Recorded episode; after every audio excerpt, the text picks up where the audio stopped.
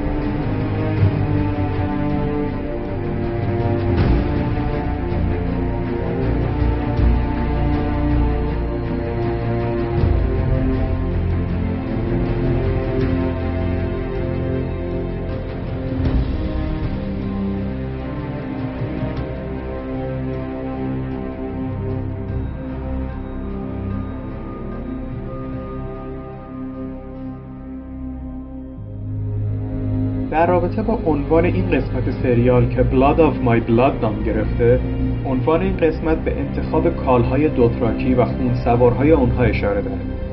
Blood of My Blood همچنین می‌تونه به بحثهای بین سمول و تامن با پدرانشون در این قسمت و همچنین دیدار دوباره برند و بنجن استارک اشاره داشته باشه. همونطور که تو قسمت های قبلی پادکست وستروس اشاره کردیم حتی تیتراژ سریال هم خالی از نکته نیست.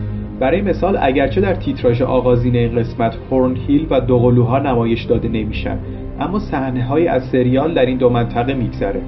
و اگه اشتباه نکنم برای اولین بار در همین قسمت بود که منطقه از سرزمین ریچ هم نشون داده میشه. همینطوره و با این اوصاف فقط دو منطقه از هفت پادشاه باقی مونده که هرگز بر صحنه تلویزیونی نمایش داده نشدن. سرزمین های طوفان سرزمین باراسیون ها و سرزمین های قبل سرزمین های لنیستر ها آره تا حالا ما به این ترتیب مناطق مختلف رو در سریال دیدیم. منطقه شمال دره سرزمین های رودخانه و بارانداز پادشاه در فصل اول دیده شدن. جزایر آهن در فصل دوم معرفی شد و دور در فصل پنجم. دراگون استونز در فصل دوم معرفی شد و استوکورث در فصل پنجم دیده شد.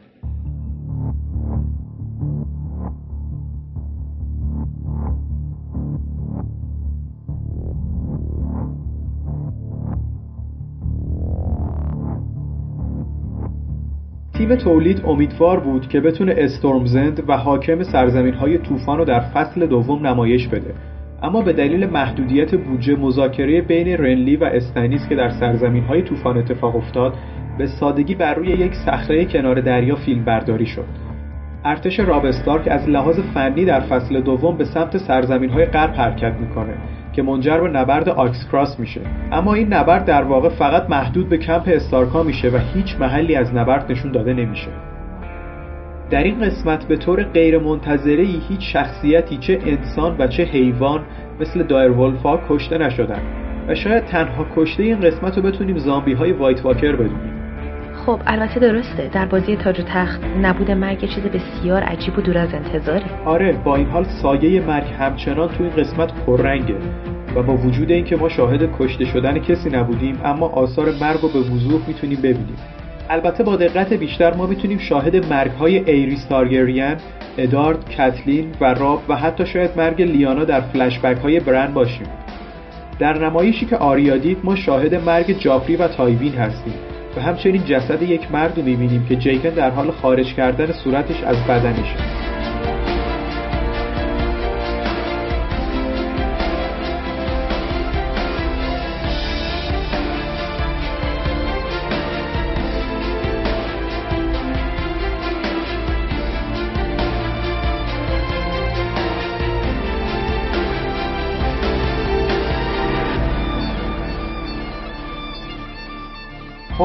حالا می‌پردازیم به قسمت برن و بنجن استارک. در این قسمت بالاخره بنجن استارک که پس از قسمت سوم فصل اول لورد اسنو ناپدید شده بود به سریال برگشت. همه فکر می‌کردم بنجن زمان گشتزنی تو شمال دیوار کشته شده چون سالها از ناپدید شدنش میگذره با این حال بنجن استارک در کتاب هنوز مفقوده و سرنوشتش هنوز فاش نشده. به نظرم آوردن دوباره بنجن به مجموعه سریال تقریبا یه کار نامتعارف به حساب میاد. اونا توی فصل گذشته تمایل داشتن با فرض اینکه بینندگان شخصیت های قدیمی رو فراموش کردن قسمت از کتاب رو بی سرانجام رها کنن. مثلا در خصوص تایشا که اولین همسر و مشروق تیرین بود و محرک اصلی کشتن تایوین بود چیزی نشون ندادن. و مهمتر از اون که یه قاتل رو که برای کشتن برنستارک فرستاده شده بود رو معرفی نکردن. که همه اینها می‌تونه با توجه به این نکته معنا پیدا کنه که نویسنده های سریال دیگه از روی کتاب مارتین داستان رو پیش نمی‌برن و برای پیشبرد داستان به کمترین اطلاعاتی که ممکنه تو سریال بشه نشونش داد چنگ می‌زنن. در بخش اینساید اپیزود سازندگان سریال به اینکه شخصیت کلپنز یا دست سرد همون بنجن استارکه اشاره می‌کنن. در کتاب دست سرد یک شخصیت مرموز از سرزمین های اون طرف دیواره. این شبیه وایتاه و دستاش به دلیل خونمردگی و کبودی سیاه شدن. اما موجودی هوشمند و بیازاره نام دست سرد رو سمبل تارلی به خاطر دستان سرد و سیاهش بهش میده. قبل از بادهای زمستانی هیچ ریشه یا تاریخچه‌ای برای کلکنز معرفی نمیشه و هویت واقعی اون در پس پرده از ابهام باقی میمونه. یک توری طرفداری وجود داره که میگه بنجن استارک همون شخصیت دست سرد در رمانه. همچنین تئوری های دیگه وجود داره که زاغ خونی یا بریندن ریورز می‌تونه کلتند باشه و یا ویمار رویس و یا حتی پادشاه شب که البته مارتین این نظریه رو قویا رد کرده. ممکنه که مجموعه تلویزیونی برای راحت تر کردن بینندگان از درک ماجراهای پیچیده این موضوع ها رو با هم ادغام کرده و بنجن استارک رو تبدیل به کلتنز کرده باشن.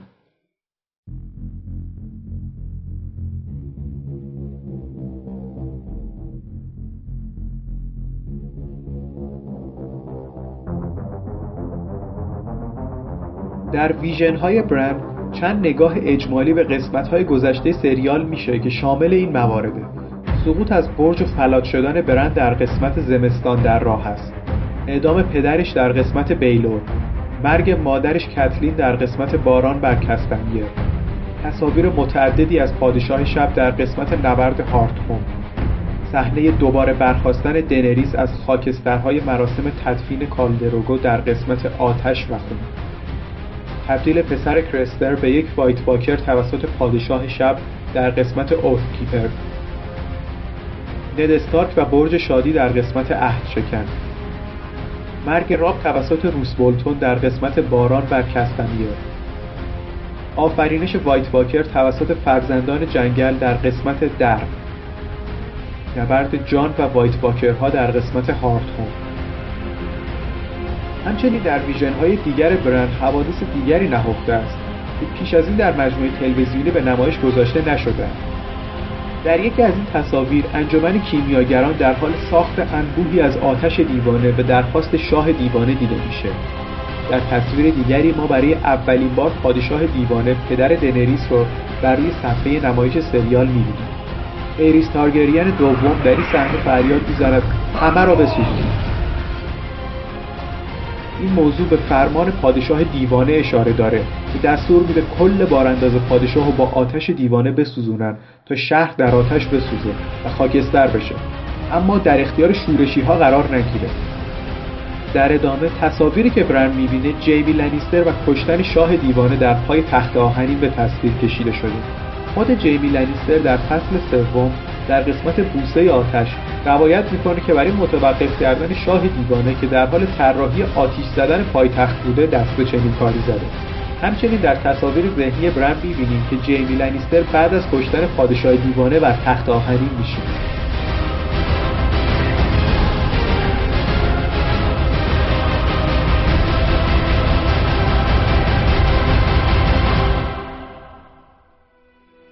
نقطه امیدوار کننده این تصاویر ذهنی آشفته برن قسمتی بود که به دنبال ویژن های ادارد استارک میاد. ادارد میگه خواهرم کجاست و سپس یک صحنه نشون داده میشه که بدن و دست کسی با خون پوشیده شده. نقطه امیدوار کننده این تصویر اینه که ممکنه متعلق به دست های لیانا استارک باشه. در صورتی که صحنه مرگ لیانا استارک نشون داده بشه به احتمال زیاد پرده از راز مهمی برداشته میشه و سرنوشت و صحت مهمترین تئوری سریال در رابطه با پدر حقیقی جان اسنو برداشته میشه. همه تصاویری که برند می‌بینه که متعلق به گذشته نبود. بود؟ احتمالا نه. برند دو ویژن احتمالی از آینده رو هم می‌بینه. اجده های بزرگی که احتمالا دروگون اجده های دنریسه و بر فراز شهری مثل بارانداز پادشاه پرواز کنان نشون داده میشه. که البته این تصویر می‌تونه به گذشته و زمانی که تارگرین ها برای خودشون اجدها داشتن هم اشاره داشته باشه. و دیگری یک انبار نگهداری آتش وحشی که به دلیلی منفجر میشه و آتش سبز به بیرون هجوم میاره.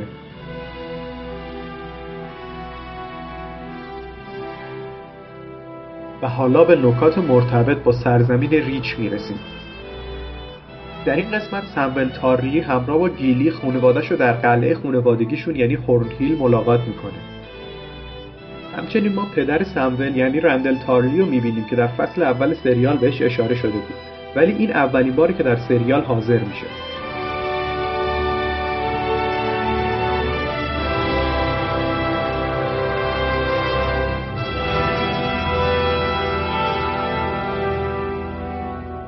هورنهیل مقر خاندان تارلی در ریچ هست. این قلعه در جنوب هایگاردن و 500 کیلومتری شمال اولتاون و در کوهپایه های پردرخت کوهستان سرخ واقع شده. تالابی در پایین قلعه وجود داره. با توجه به نشان خاندان و تهدیدهای لورد فرندل تارلی به کشتن سمول به هنگام شکار گمون میره که در جنگل اطراف هورنهیل بازی بسیاری جریان داشته باشه. سمول و گیلی عمدتا نیمه اول فصل ششم قایب بودند و قبل از این قسمت فقط یک صحنه از اونها رو در کشتی دیدیم. ولی بذاریم به مسیر سفر و چگونگی آغاز سفر سمول بپردازیم. اون از لبه شمالی ترین نقطه هفت پادشاهی به ساحل جنوبی هفت پادشاهی در اولتام سفر کرد که میشه گفت در واقع از شمالی ترین نقطه وستروس به جنوبی ترین نقطه. اونها در انتهای فصل پنجم کسل بلک رو ترک کردند و به انتهای شرقی ترین نقطه دیدبانی دیوار یعنی ایست واچ کنار دریا رفتن. و از اونجا با قایق خودشون رو به بندر اولتام یا منطقه دیگر نزدیک هورنهیل رسوندن. در کتاب بر اساس روایت خود سمول در رمان چهارم اونا از دیوار به سمت براووس میرن و پس از تعویز کشی در براووس به سمت اولتان حرکت می‌کنن. اما اونا در سریال مستقیم و بدون توقف در براووس به سمت اولتاون حرکت می‌کنن. اگه شنونده همون به یاد داشته باشن توی پادکست های قبلی به غیر واقع بینانه بودن سرعت سفر لیتل فینگر اشاره کردیم. حالا با توجه به پس زمینه که از مدت زمان سفر سمول و گیلی به اولد تاون از همین طریق داریم طول سفر لیتل فینگر از دره تا کسل بلک بیش از گذشته غیر قابل توجیه به نظر می‌رسه. به همین خاطر بود که لیتل فینگر رو مجهز به توانایی teleport نامیدیم. کشتی های اندکی به آبهای منزوی و دورافتاده نزدیک دیوار سفر می کنند بنابراین مسیر مستقیمی برای رفتن به اولد تاون از دیوار وجود نداره. به همین دلیل سم و گیلی از قلعه ایستواش کنار دریا توسط یکی از کشتی های کوچیک نگهبانان شب به براوس میرن تا در اونجا کشتی بزرگتری رو پیدا کنن که اونها رو به اولتاون برسونه.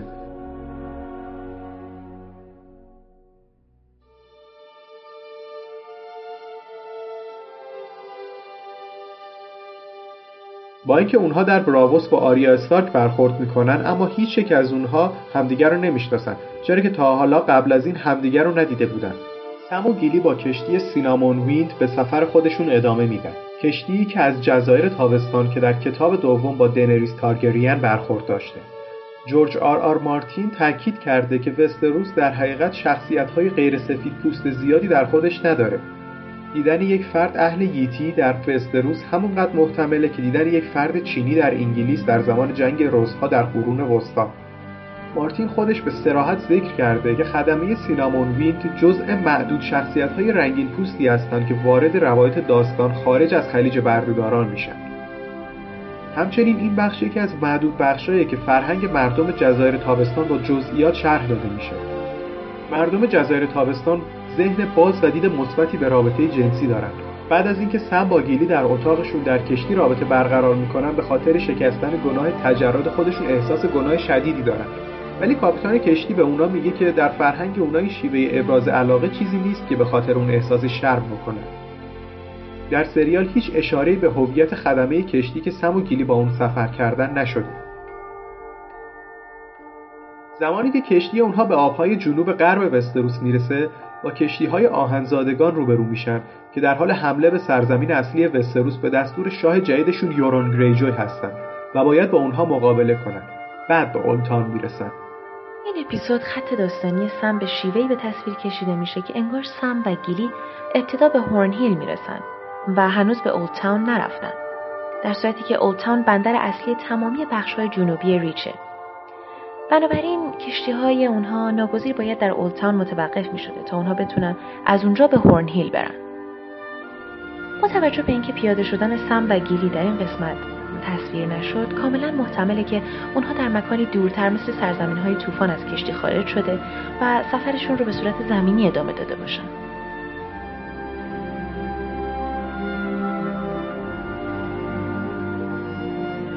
در کتاب سم و گیلی در آخرین فصل خود به اولتان می‌رسن و سم قصد داره گیلی و پیش از خودش به هورنهیل بفرسته. اما رسیدن هیچ کدومشون به اونجا روایت نشده. هورنهیل نزدیک اولتاونه پس احتمال داره که سم در کتاب بعدی از هورنهیل دیدن کنه. پدر سم رندل تارلی در این بازه زمانی از رمان در هورنهیل حضور نداره. اون به عنوان یکی از مهمترین لردهای زیر دست میس دایرل به همراه میس در بارانداز پادشاه حضور داره و مقامی در شورای کوچیک به اون تعلق گرفته.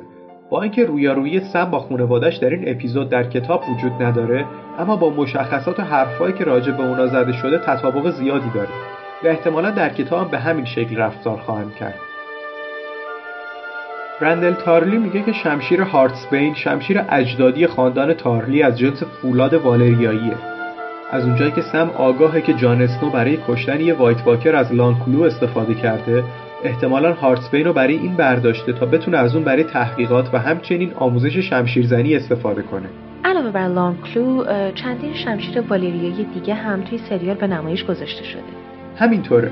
مثل آیس شمشیر خانوادگی استارک‌ها که به دستور تایوین لنیستر ذوب شد و به دو شمشیر اوث و ناله بیوه در اومد.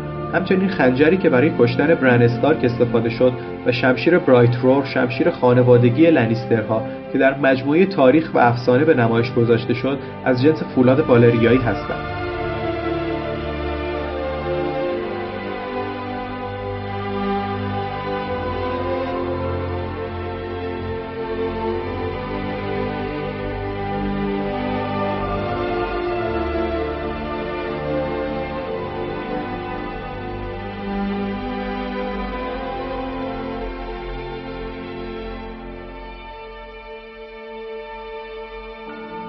در سریال حوادث قدری تقلیص شده تا جایی که جانستون در فصل پنجم به هارت هوم میره.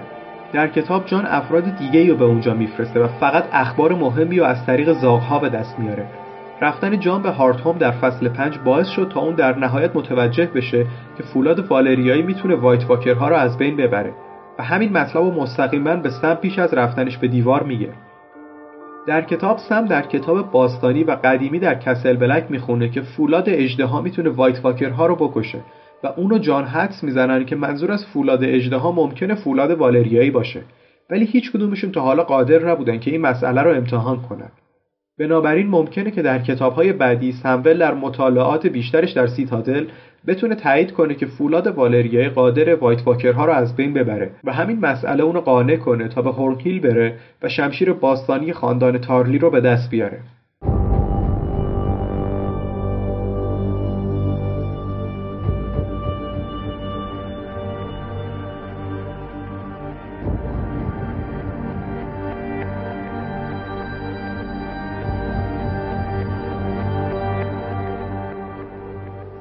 در سریال سم می‌دونست که شمشیر والریایی وایت واکرها رو از بین می‌بره و در نتیجه در سریال عکس وقایع اتفاق افتاد.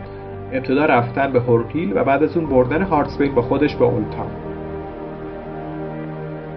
سمول در کتاب سه خواهر داره و تالا تنها خواهرشه که در کتاب اسم داره. مجموعه تلویزیونی تعداد خواهران سم به یکی کاهش داده. در رمان دیکان برادر سم و پنجمین فرزند رندیل تارلیه. همونطور که سم بزرگ می‌شد و باعث ناامیدی پدرش بود رندیل با آوردن فرزندان بیشتر ادامه داد تا صاحب پسری بشه که جای سمو بگیره. توی رمان تالا با کسی نامزد نکرده و همچنین فردی به اسم سیمون فوسووی تا به حال در کتاب معرفی نشده. زمانی که خواهر سمول در خصوص نامزد خودش صحبت می‌کنه میگه قراره با یکی از فاسوی ها ازدواج کنه. در کتاب دو خاندان فاسوی وجود داره. فاسوی از سایدرهال و فاسوی از نیوبرل. معلوم نیست که کدوم از فاسوی ها قراره با تالا نامزد کنه. ولی سر تانتون از سایدرهال تنها عضو این خاندانه که در کتاب هیچ همسری برای اون ذکر نشده. از طرف دیگه خاندان فاسوی از نیوبرل از جمله خاندانهای نزدیک به تایرل ها هستند و ازدواجی هم با تایرل ها داشتن احتمال میره رندل تالا رو مجبور به ازدواج با یکی از فاسوی های خاندان نیوبرل کرده تا روابطش با خاندان تایرل ها رو بهتر کنه.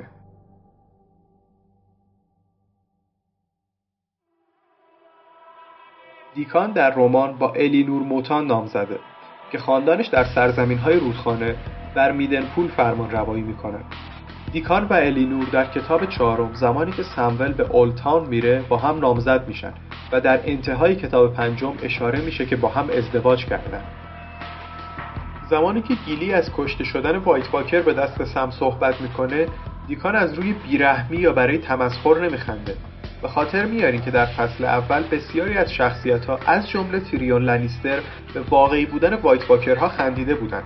8000 سال از آخرین باری که وایت واکرها دیده شدن گذشته و در این زمان بیشتر مردم در وستروس فکر می‌کنن اونها کاملا افسانن و هرگز وجود نداشتن فقط تعداد کمی از شخصیت ها از جمله ند استارک باور داشتند که وایت واکرها اصلا وجود خارجی داشتند اما حتی اونا هم فکر می‌کردن که وایت واکرها کاملا نابود شده و هرگز دوباره بر نمیگردن.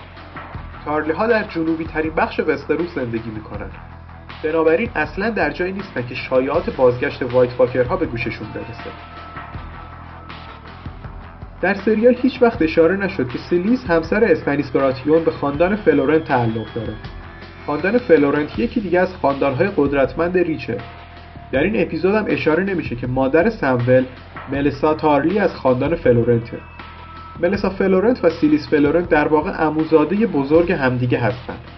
بنابراین سمول در واقع عموزاده شیرین براتیونه. با این حال در کتاب هرگز به این ارتباط خویشاوندی اشاره نشده. حتی زمانی که سم و شیرین در فصل پنج کنار همدیگه حضور داشتن اجازه می‌خوام به نکته اشاره کنم که احتمالا کمتر کسی بهش توجه کرده. اونم اینه که برای اولین بار پس از فصل دوم گیلی با لباس جدیدی معرفی شد. اون توی تمام این مدت یعنی حدود چهار سال و نیم یک لباس کهنه و کثیف از جسم پشم میپوشید. هانا موری تنها بازیگر سریال نیستش که برای طولانی مدت فقط یک لباس بدون تغییر پوشیده. آریا استارک برای شبیه شدن به یک پسر دهقان در فصل اول لباس مبدل پوشید و از اواسط فصل پنجم لباسش تغییر کرد. همچنین ساموئل و اد که ساموئل از فصل اول و اد از فصل دوم معرفی شدن هم از جمله کسانی هستند که لباسهاشون تغییر نکرده چرا که اونها لباس فرم نگهبانان شب رو به تن می‌کنن. همچنین استاد پایسل که اون هم از جمله کسانیه که از فصل اول فقط یک لباس فرسوده به عنوان روپوش یونیفرم رسمی استادی به تن داره. که خب البته قابل ذکر چند باری اون رو در لباس خواب هم دیدیم. پاتریک پین هم از اون دست افرادیه که به طور کلی با همون لباسی که از فصل دوم برتن داره دیده میشه. هرچند بعضی چیزها به اون اضافه میشه یا کم میشه مثل زره چرم. تنها شخصیت غیر نظامی که فقط یک لباس به تن داشته هودور بوده. هودور از فصل اول و زودتر از گیلی معرفی شد و یک سال نیز در زمان پخش فصل پنجم همراه با برن قایب بود. با وجود این کریستیان نارین و هانا موری که بازیگر نقش گیلی هست تنها بازیگران غیر نظامی هن که بیشترین مدت پوشیدن یک لباس رو برای خودشون اختصاص دادن. البته قابل ذکری که هودور در فصل چهارم یک کت جدید خز سنگین هم در طی سفر به اون سوی دیوار به دست آورد. به نظرم این کار دقت سازندگان سریال رو نشون میده تا تنبلی اونها رو برای تولیدی لباس جدید. ممکنه دیدن یک کاراکتر در یه لباس تکراری خسته کننده به نظر برسه ولی جلوی غیر واقعی شدن موضوع لباس کاراکترها رو می‌گیره. چون به نظر نمی‌رسه شخصیت های مثل سم، آریای و گیلی در جاهایی هستن که بتونن لباس جدیدی برای خودشون فراهم کنن یا حتی به این موضوع اهمیت بدن. موافقم. در ادامه لازمه که به این نکته اشاره کنم که در این قسمت برای اولین باره که خاندانی اشرافی غیر از تایرل ها در ریچ نشون داده میشه. اگه با دقت بهشون نگاه کنیم لباسی که تارلی ها پوشیدن بسیار شبیه به تایرل هاست. فقط تفاوت در لباس زناشون دیده میشه. مخصوصا در قسمت سرشونه ها. به نظر منم موهای ملیسا دقیقا مشابه موهای مارجری مدل دهی شده. راستش عجیبه که یه پسر به چنین نکته توجه کرده باشه ها. به هر حال. اینکه طراحی لباس تارلی ها کاملا شبیه لرد بالا دستشون تایرل ها نیست در حقیقت با پیشینه خاندان اونها تطابق داره. و انتخابی کاملا هوشیارانه از طرف طراحان لباس مجموعه بوده. نکته اصلی اینجاست که تایرل ها مثل استارکا و لنیسترها پادشاه و فرمانروای منطقه خودشون نبودند خاندان فرمانروای ریچ گاردنرها بودند که طی فتح اگان نابود میشن. خاندان تارگریان خاندان تایرل رو به دلیل تسلیم هایگاردن به عنوان لرد حاکم ریچ انتخاب می‌کنه. تایرل ها از طریق خط خونی مونث با خاندان گاردنر اشتراک دارند. ولی خاندان های دیگری در ریچ وجود دارند که ادعای بهتری نسبت به های گاردن دارند. خاندان فلورنت با نسب مستقیم مذکر در واقع یک شاخه فرعی از خاندان گاردنره به همین دلیل بسیاری تایرل ها را ملازمان تازه به دوران رسیده تلقی می‌کنند. و به همین دلیل احترامی که لردهای زیر دست استارکا و لنیسترها برای لردهای والا مقام خودشون قائلن بسیاری از لردهای زیر دست تایرل ها برای اونا قائل نیستند بنابراین منطقیه که تارلی ها هم از طراحی لباس تایرل ها تبعیت نکنند.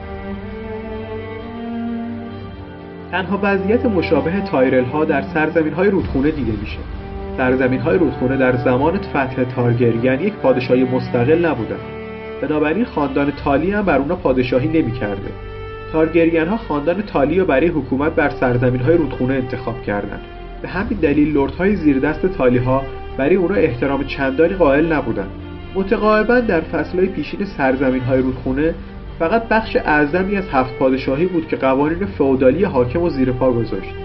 خاندانهای زیر دست تالی ها مثل خاندان فری هیچ تلاشی برای تقلید و تبعیت در سبک طراحی لباس خودشون از تالی ها انجام ندادند چرا که اونها کلا فرمان روایی و حکومت تالی ها رو قبول نداشتند علاوه بر موارد گفته شده تارلی ها دلیل دیگه برای عدم پیروی از سبک و سیاق تایرل ها دارند. در زمانهای قدیم تارلی ها در واقع پادشاه بودند. هرچند نه بر تمام ریچ بلکه بر پادشاهی کوچک خودشون در بخشهای شرقی در دامنه های کوهستان سرخ فرمان روایی می‌کردند. ریچ در واقع از چهار پادشاهی کوچکتر تشکیل شده بود. دو پادشاهی بزرگتر متعلق به گاردنرها در شمال و هایتاور در جنوب بود. ولی تارلی ها پادشاهی کوچک خودشون رو در دامنه های کوهستان سرخ داشتند و ردواین ها بر آربور فرمان روایی می‌کردند ریچ در بسیاری از موارد معادل تاریخی فرانسه در قرون وسطا هست. هر دو مرکز شوالیهگری و هر دو پادشاهی های بسیار وسیع و پرجمعیت در قرون وسطا جدایی اقلیمی قابل توجهی بین شمال و جنوب فرانسه ایجاد شد. شمال فرانسه با آب و هوای خشک و بیابونی و جنوب فرانسه با آب و هوای مدیترانه‌ای به دو بخش تقسیم شدند. مشابه همین موضوع این جدایی توسط رود مندر بین دو بخش شمالی و جنوبی ریچ صورت گرفته. در زمانهای قدیم شاهان گاردنر و ملازمان تایرلیشون از های گاردن بر بخشای شمالی و خاندان های تاور از اولتان در بخشای جنوبی فرمان روایی می‌کردند. این جدایی تا جایی ادامه پیدا کرد که در فتح تارگریان بخش شمالی و جنوبی هر کدوم به اتحاد طرف مخالف در اومدن بنابراین از نظر تاریخی این تفاوت در پوشش و آداب و رسوم قابل توجیهه. نماد خاندان تارلی که بر روی سینه رندل تارلی دیده شد شکل صحیح نماد خاندان تارلی نیست. بدن شکارچی در نماد خاندان به طرف چپ طراحی شده. در حالی که در تمام بخشای پیشین که در پرچمهای خاندان تارلی دیده میشن بدن این شکارچی به سمت راست طراحی شده. مثل زمانی که پرچم تارلی ها در عروسی بنفش قابل رویت بود. بعضی از این پرچم ها در دکوراسیون و طراحی هورنهیل به کار رفته بود که باعث آشکار شدن هرچی بیشتر این اشتباه شد. جالبه بدونین رندل تارلی تنها فرد در زمان شورش رابرت براتیون بود که در یک رویاروی مستقیم در نبرد اشفورد اونو شکست داد. نکات ارزشمندی بود. ازت ممنونم. وقتی اون رسیده که نکات بارانداز پادشاهی رو بهش بپردازیم و ببینیم که اونجا چه خبره.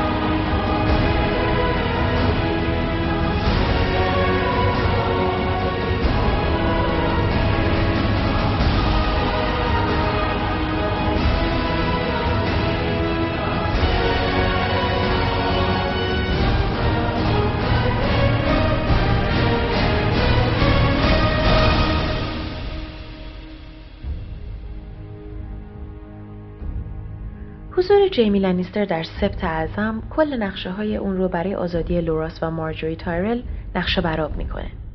چرا که حضور اون برای هر کسی آشکار می‌کنه که لنیسترها در حمله دست داشتن.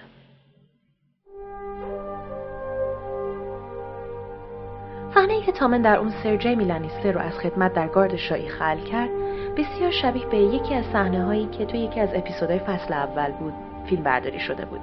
اگه اشتباه نکنم اسم اون قسمت دی پوینتی اند بود.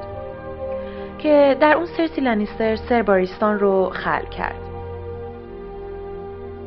هر دو مرد در همون نقطه زره خودشون رو در آوردن و با عصبانیت روی زمین انداختن. حتی جمله که برای خلع اونها استفاده شد هم یکسان بود.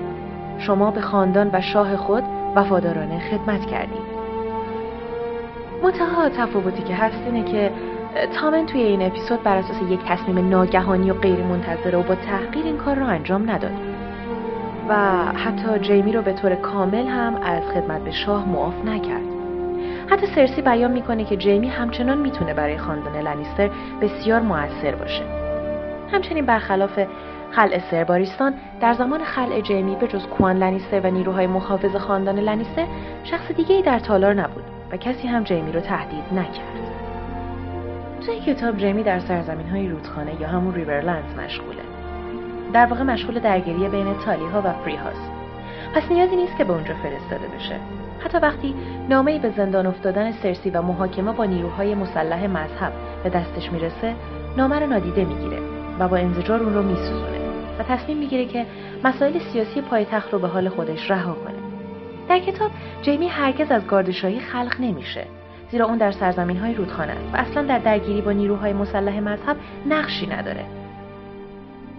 همونطور که سرباریستان هم قبلا اشاره کرده خدمت در گاردشاهی برای کل عمره و شاه نمی‌تونه یک عضو رو از کل گروه خلق کنه. البته می‌تونه اون رو مقامش رو تغییر بده یا جاشو عوض کنه. البته قابل ذکره که توی کتاب یک روند خاص برای خارج ساختن یک عضو از شوالیه های گاردشاهی وجود داره. توی فصل چهارم سریال تایوین لنیستر میگه که ممکنه به سپتون اعظم بگه که شرایط خارج کردن جیمی رو از قسمش به عنوان گاردشاهی فراهم کنه. البته با توجه به اینکه در حال حاضر هایسپارو مقام سپتون اعظم داره و از حضور جیمی در گارد شاهنشاهی چندان راضی نیست این سناریو محتمل به نظر می‌رسه که گنجشک اعظم این اجازه رو به تامن داده باشه. توی کتاب بعد از زندگی شدن سرسی این عموی اونها کون لنیستره که قدرت خاندان لنیستر رو به دست می‌گیره. و تصمیم داره که دیگه اجازه نده سرسی دوباره به قدرت برسه.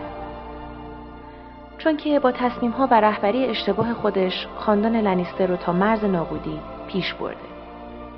بازگردوندن حق وراست جیمی ممکن از طریق اختیارات تامن انجام بشه. و امکان اینکه این مسئله رو در اپیزودهای بعد شاهد باشیم زیاد دور از انتظار نیست. باید بگم شخصیت تامن به طور قابل توجهی نسبت به شخصیتش در کتاب تغییر کرده. توی رمان با توجه به سن کمش تامن هیچ نقشی در امور سیاسی نداره. هرگز رابطه جنسی با مارجری برقرار نکرده و حتی از تأخیر عمومی مادرش و اتهامات سنگین و قریب الوقوع علیه خودش و حتی حبس مارجری هم چیزی نمی‌دونه. تمام کاری که می‌کنه استفاده از مهر سلطنتیه برای امضا کردن چندین قرارداد که از محتوای اونها هم چیزی نمی‌دونه. در واقع میشه گفت در کل برای اون مهر کردن هر چیزی شبیه به یک بازی بچگونه است. این اولین باری که در فصل ششم از بران نام برده میشه. بازیگر نقش بران به دلیل مشغله در پروژه دیگه ای نتونست نیمه اول فصل ششم حضور پیدا کنه. هرچند غیبت اون چندان در روند سریال تأثیری نداشت و به هر حال خط داستانی اون با سفر جیمی به سرزمین های رودخانه ادامه پیدا کرد. تنها تفاوت اینجاست که سازندگان در سریال با مشغول نکردن بران به مسائل جزئی تایید کردند که خط داستانی اون در پشت صحنه همچنان ادامه داره. جیمی میگه که به بران کیسه ای از طلا داده تا شخصی رو به قتل برسونه و ما متوجه میشیم که اون پشت صحنه و در بارانداز شاه مشغول انجام کاریه. توی کتاب این سر ایلین پینه که جیمی رو در سفرش به سرزمین های رودخانه همراهی می‌کنه. نه بران. در پیشنمایش اپیزود هفتم نشون داده میشه که بران همراه جیمیه بازیگر نقش آیلین پین از سرطان پانکراس رنج می‌بره و از فصل دوم به بعد در سریال حضور نداشته. اما با اینکه به صورت معجزه‌آسایی درمان شده مشخص نیستش که شاهد بازگشتش به این سریال خواهیم بود یا نه. با توجه به در دسترس نبودن وی به دلیل مسائل مربوط به سلامتش بیشتر صحنه های ایلینپین به بران داده شده. مانند آموزش به جیمی برای جنگیدن با دست چپ در فصل چهارم. توجهتون رو به نکات بخش سرزمین های رودخانه جلب می‌کنم.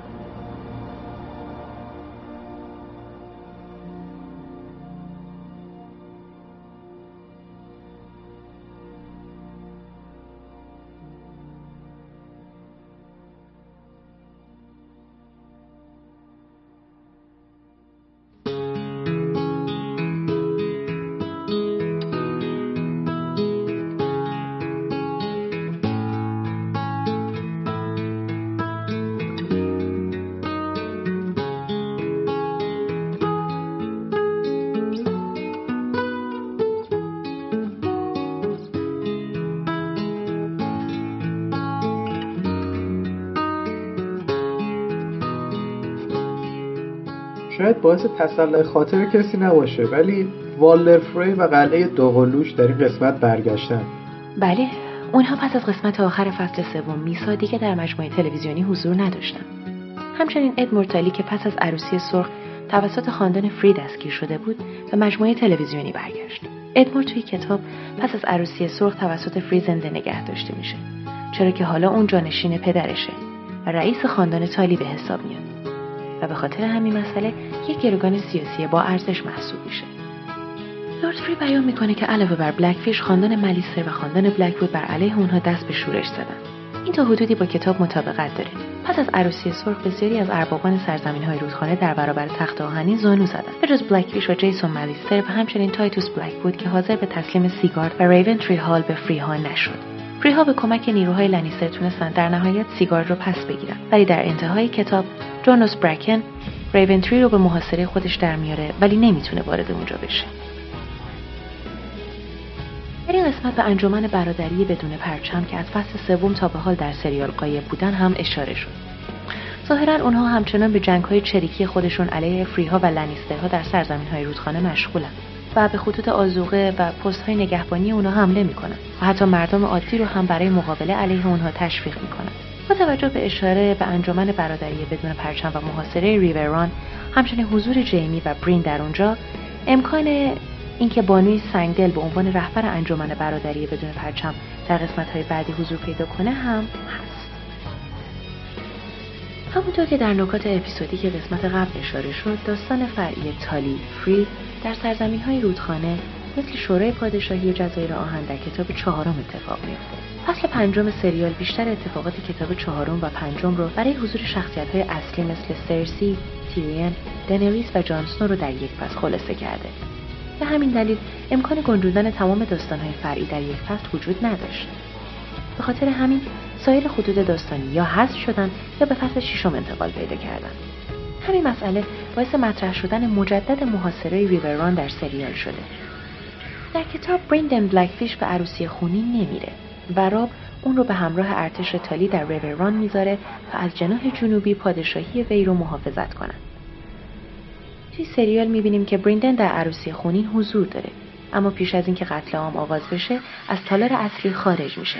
به آسانی از میان کمپ هایی که در حال جنگن میگریزه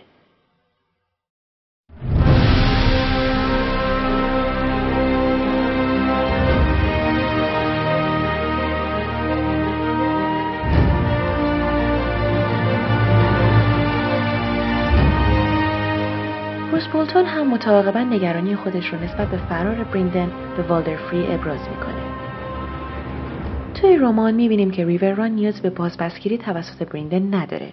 چرا که هرگز به دست لنیسترها یا فریها نمیافته. بریندن بیشتر افرادش رو به داخل قلعه فرا می‌خونه. پیش از حمله ارتشهای متخاصم مقدار فراوانی آزوقه و غلات جمعآوری می‌کنه و قلعه رو برای محاصره طولانی مدت آماده می‌کنه. محاصره ریوران در عواسط رمان سوم آغاز میشه و داستان اون تا رسیدن جیمی به اونجا در کتاب چهارم ادامه داره. محاصره تا پیش از حضور جیمی نشون داده نمیشه اما اخبار وضعیت محاصره به صورت گزارش هایی به دست شخصیت های داستان می‌رسه. ارتش فری با علم به اینکه تالی ها امیدی برای نجات پیدا کردن از محاصره ندارن زحمت حمله و تسخیر قلعه رو به خودشون نمیدن و به محاصره اون بسنده می‌کنن. حتی اگر چند ماه یا حتی چند سال به طول بیانجامه. در سریال بریندن ظاهرا دو فصل گذشته رو مشغول جمعآوری نیروهای باقی مونده تالی بوده. و پس از اون در یک حمله غافلگیرانه ریوران رو بازپس گرفته و ارتش کوچک فری رو که در اونجا مستقر بودن و انتظار حمله اون رو نداشتن سریعا نابود کرده. توی سریال داستان رو به شکل بازپسگیری ریوران توسط بریندن تغییر دادن. چرا که امکان داشت حضور مجدد بریندن در ریوران محاصره شده پس از گذشت دو فصل و عدم اشاره به محاصره در فصلهای قبل کمی غیر منطقی و مسخره به نظر برسه. اطلاعات دقیقی از اینکه چه کسی در این مدت ریوران رو کنترل می‌کرده وجود نداره و تنها گفته شده که لنیسترها والدرفری رو به عنوان لرد جدید ریوران برگزیدن. اما به اینکه آیا اون واقعا موفق شده قلعه رو بگیره یا نه پاسخی داده نشده. این احتمال هم وجود داره که سازندگان سریال از دخیل کردن خط داستانی محاصره ریوران زمانی که سریال برای هفت فصل تمدید شده بود مطمئن نبودن. و یه احتمال دیگه هم هست و اون هم اینه که اونها از قصد این داستان رو حذف کردن و از نمایش اون در فصل چهار خودداری کردن. چرا که میترسیدن با گذشت زمان از پخش اون بینندگان در به یاد آوردن اون صحنه ها دچار مشکل بشن. ارتش شمال در قتل عام عروسی خونین کاملا نابود شد. اما ارتش متحدین سرزمین های رودخانه که در قتل عام حضور نداشتند دست نخورده باقی موندن با این وجود اونها متحد شمالی خودشون را از دست داده بودند راب استارک بدون داشتن هیچ وارثی از بین رفته بود و اونها باید با ارتش قوی تایر لنیستر روبرو می شدن. خب از نظر تعداد یار هم قدرت مقابله با این قوای متحد رو نداشتن. علاوه بر این سرزمین های رودخانه در جنوب نک واقع شده. در نتیجه اونها هیچ دفاع طبیعی هم در مقابله با قوای متحد تایر لنیستر نداشتند. پس در نتیجه بعد از عروسی خونین بیشتر لودهای سرزمین رودخانه تسلیم رو به نابودی ترجیح دادند.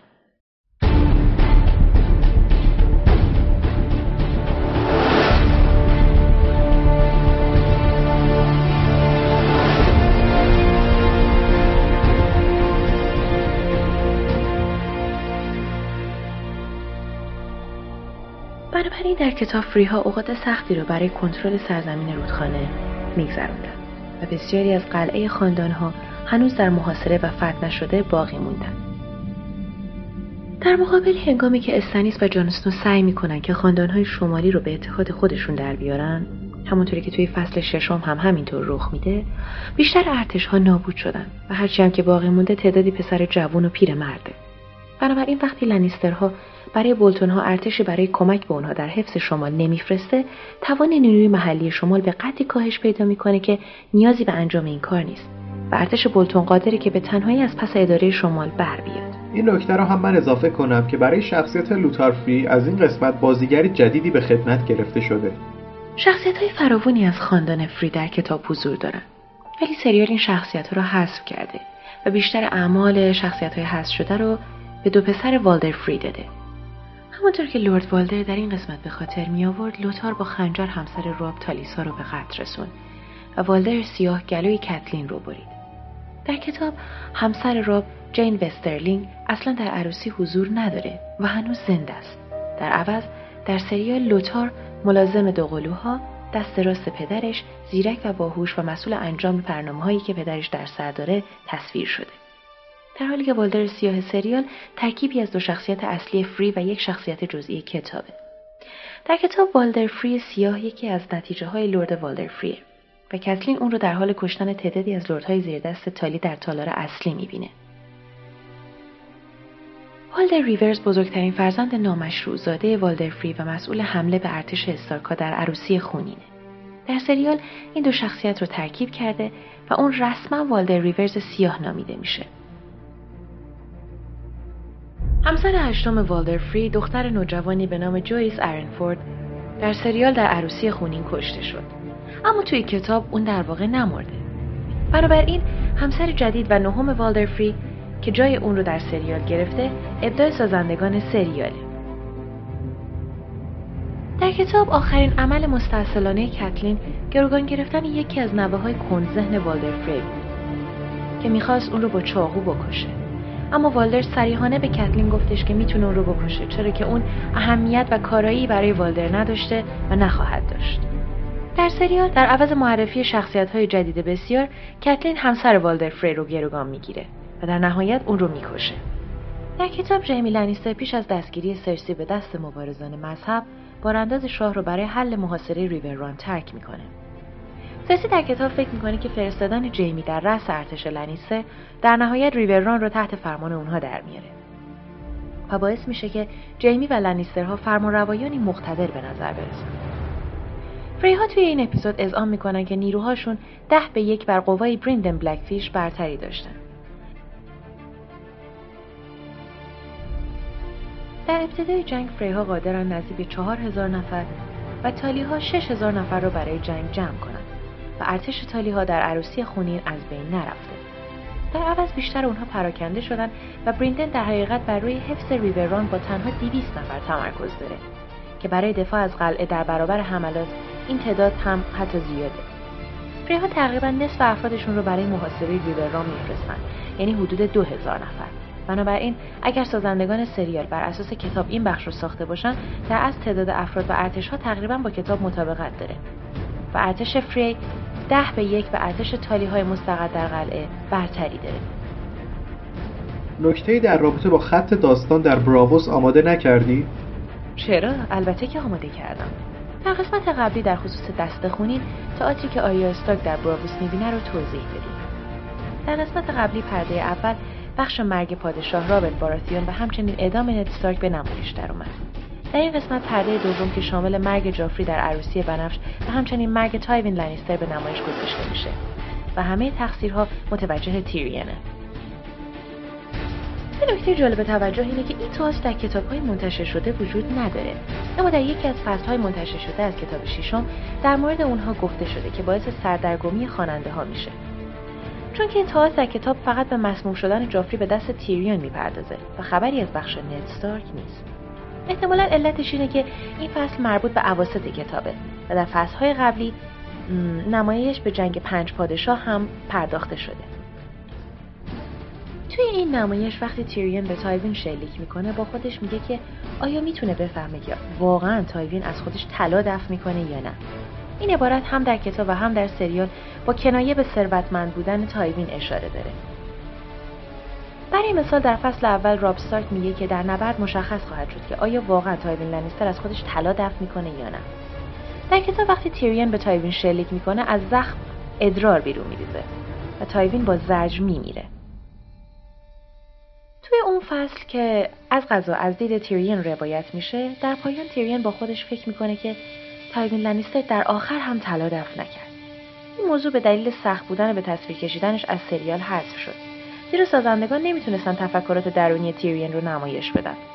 یا اگر می‌خواستن که تیریون این دیالوگ طنز رو به زبون بیاره اون وقت با دیالوگ های جدی دیگش که توی اون سکانس داشت می‌گفت جور در نمیومد توی نمایش اشاره جافری به شیر و روز به نشان دو خاندان لنیستر و تایرل برمیگرده و نام اپیزودیه که جافری در اون به قتل می‌رسه.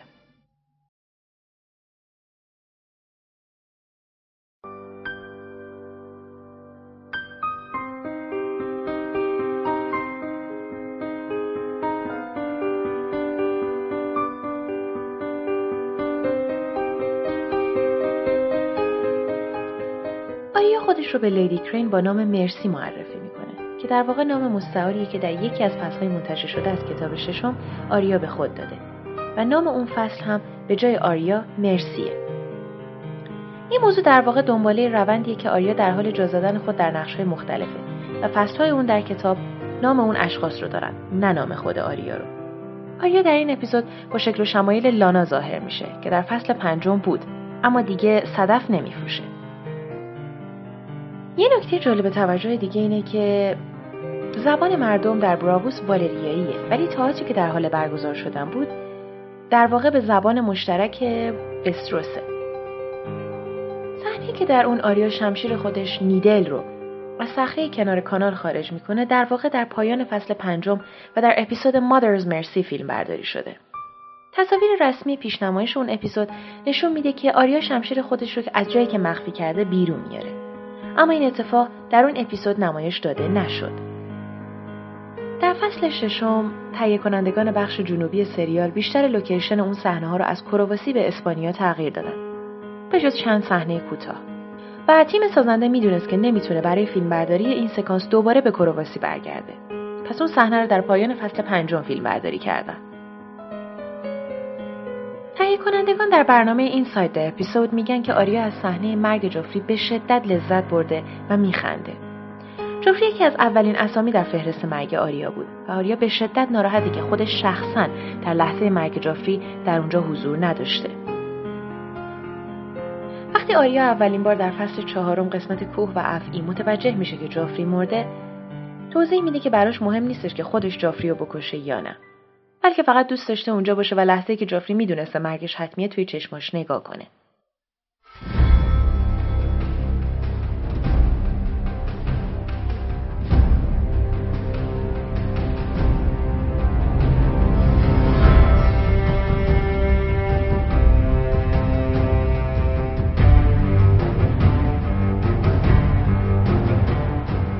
حالا به قسمت پایانی نکات این قسمت می‌رسیم. دنریس و دوتراکی ها در برنامه این سایت اپیزود سازندگان بیان می‌کنند که صحبت های دنریس در واقع همون سخنرانی که کالدروگو در فصل اول قسمت پیروز می‌شوی یا میمیری ایراد کرد. و قول فتح هفت پادشاهی رو داد. با اینکه دنریس از خط داستانی خودش توی کتاب جلو زده اما سوار شدن دنریس بر دراگن در این اپیزود و سوزاندن کالها در اپیزود چهارم از یک بخش در کتاب ششم اقتباس شده. در برنامه Histories and Lore در فصل سوم گفته میشه که دوتراکی ها فقط از دو چیز میترسن اقیانوس و اژدها اونها از سفر بر دریا میترسن زیرا که نمی‌تونن به آبی اعتماد کنن که اسب اونها اون رو نمینوشه و فکر می‌کنن که اون آب مسموم کننده است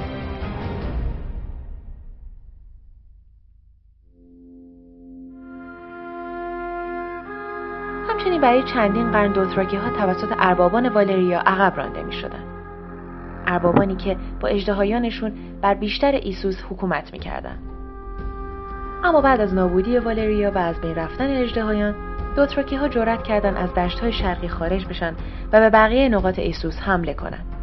ترس دوتراکی ها از قدرت اجدهایان به باور مذهبی اونها تبدیل شده. در برنامه این ساید اپیزود برای قسمت کتاب غریبه گفته میشه که سازندگان می‌خواستن دنریس بدون کمک بیرونی و حتی کمک اجدهایان خودش کالها رو بکشه اونا در سریال با حذف حضور درگن در ویس دوتراک روند داستان رو در کتاب تغییر دادن.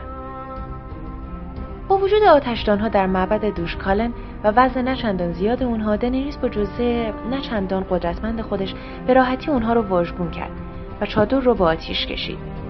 دوتراکی ها با دیدن نسوختن دنیریس در آتیش شوکه شدند. حال با دیدن اون سوار بر اجدها که در نظر اونها یک نیمه خداست کاملا به اون ایمان میارن. البته هنوز هیچ کس نمی‌دونه این اتفاقات در کتاب چگونه رخ میده و مانند روند سریال پیش خواهد رفت یا نه. توی قسمت داریونا هاریس در حالی که در کنار دنریس میرونه به وی میگه که اون یک فاتحه نه یک صلحجو اون با دشمنانش مدارا نمی‌کنه بلکه اون چه که متعلق به خودشه رو با آتش و خون پس می‌گیره. در آخرین فصل دنریس در کتاب پنجم در حالی که در کنار درگن زخمیش ایستاده و دوتراکی ها در حال دستگیری اون هستن جملات مشابهی رو به ذهنش میاره.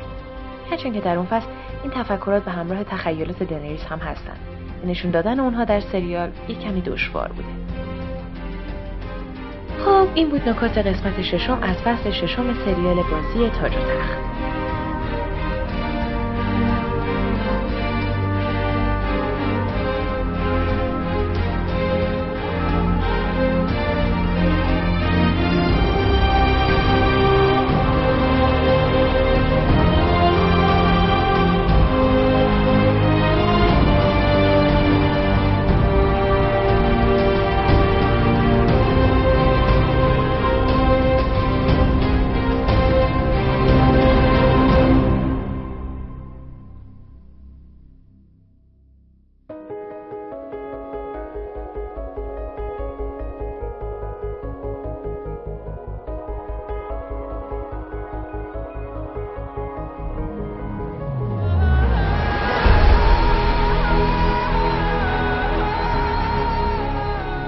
نباشید شما همینطور. شنوندگان نازنین پادکست بستروس هفته بعد هم منتظر ما باشید تا با قسمت بعدی نکات سریال مهمون شما باشید. نظراتتون رو از طریق کانال های ارتباطی سایت و کانال تلگرام وستروس با ما در میون بذارید. تا پادکست و نکات بعدی بدرود.